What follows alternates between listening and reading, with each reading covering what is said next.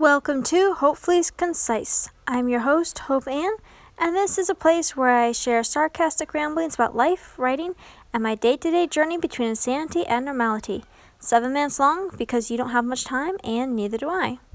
Today I'm talking about challenging your beliefs because you might not be right, which is absolutely stunning because aren't we all right? Um, but actually, no.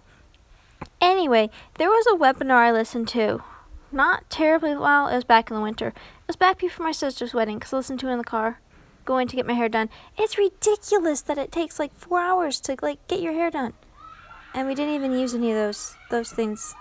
But anyway, that's that's a side note. I just remember being in the car and it being really nasty weather. That was a while ago. Regardless, um, there's kids yelling in the background. I'm sorry. It's okay. Um there was a webinar I listened to, and it was um, I think it was Ray Edwards. It was Ray Edwards doing it, but I don't know if he was actually the main speaker or if he was like the interviewer and he kind of interjected. Regardless, it was a really good podcast, and they were talking about challenging your beliefs, and basically the idea that sometimes you believe the wrong thing. And it's not just that you believe the wrong thing, like, oh, your religion's wrong. This isn't really religious type beliefs. What I'm talking about more is the idea, things you believe about life. Like, for me, I'll give you an example, of one of my examples for me.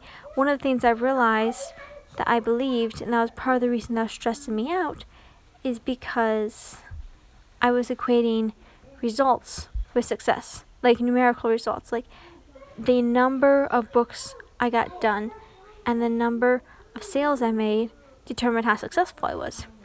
Which, like, in a sense, there's some truth to that, but also success is a lot more than that.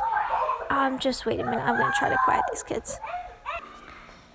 And I'm back. I'm not sure if it's gonna be any quieter, but we will try. I, they're playing imaginary worlds and stuff on my porch because I have a house now. Ish. I don't have a house. I I'm moving on.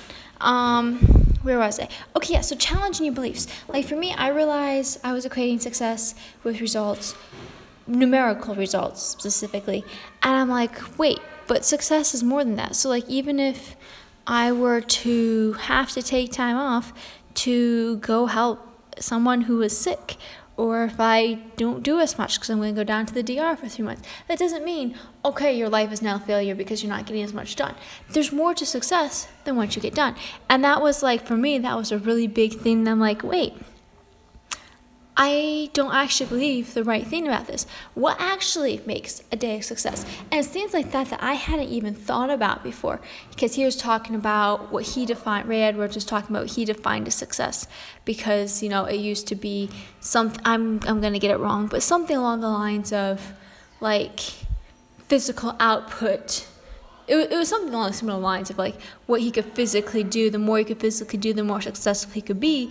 And then he had Parkinson's, and he's like, wait, but that doesn't mean I can't be successful now.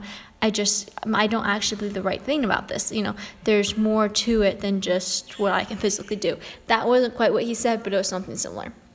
Um, and so there's a lot of things like that where I start looking at my life like, and other things like people, I'm sorry, I'm rambling. Um, things you say you can't do. Like for me, I'm like, I'm a horrible marketer. I'm so bad at marketing. That is a negative belief in my life. And then I'm like, wait, I shouldn't say I'm bad at marketing. It's just I am learning marketing. Instead of saying I hate marketing, because like he was talking about with copywriting, how it's kind of like the grunt job in a sense. That's what he does. But you know, for a while it was a joke of oh yeah, I have to copyright. And then he started like not liking it because it's like it was being reinforced in his mind each time of I don't like this. This isn't. This is like the boring work. And then you start feeling like it was the boring work. So it's not that okay, you can change the boring work to exciting work with just a flip of the switch. But there is truth to the fact that if we tell ourselves that I hate blurbs, blurbs are boring, I don't want to write blurbs, and you're just going to have to hate them the whole time. Whereas if for me, like writing book blurbs, it's like, okay, let's see what I can do with the words. Let's see how I can. This is gonna be cool. This is gonna be exciting, and we're gonna make magic with words. And like, it's not gonna automatically make it fun right away, but you're gonna enjoy it more than when you hate it.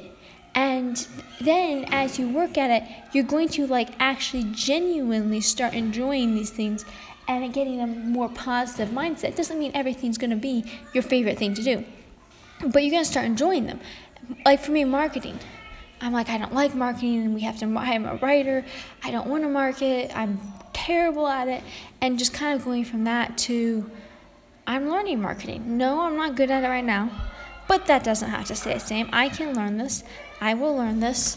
Um, Marketing is where I get to interact with people, and people is the whole point that I'm writing. And like, I actually do want to interact with people and have relationships, and that's why I can do with marketing. It's gonna be really, really cool. And then you start like, I started like actually, I should say I started actually doing it because I kind of just haven't been doing marketing, and it's really bad. And I really want to get somebody to help me and just say, hey, Hope, do this. I would love that, but no one's like magically appeared to do my work for me, so um, I'm gonna have to do it myself.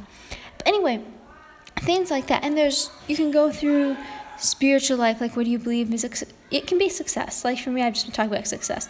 It can be writing, like is there things you don't like or things that just aren't working? Like I don't like housework. I don't like this. Whatever it is, when you pretty much anything with life, and you start looking at it and you start think realizing where there's false beliefs in a sense of like this isn't actually completely true. You know, I don't have to hate this, or I don't actually have to be terrible at this. It's just I've decided that I'm terrible at this, and hence I'm not going to try because I'm terrible at it. So why should I try? And things like that. And it just opens up a whole new world of I can do this. This is believing the right things about life makes living it better, basically, and you can do more. And it's amazing how much of life is actually mental. Like, I mean, obviously, everything isn't mental, but there is a big amount of life that if you think you can do it and if you have the right mindset, you're going to get a lot further than if it's like, I hate this, I can't do this, I don't want to do this, and then you just don't even try. Um, so, yeah, look at subconscious beliefs, look at what you believe about success, what you believe about what makes a good day, what you believe about how you're supposed to act in your position as a father or as a mother. Why did I say father? Who I don't know if fathers ever. That'd be weird if fathers were listening to this.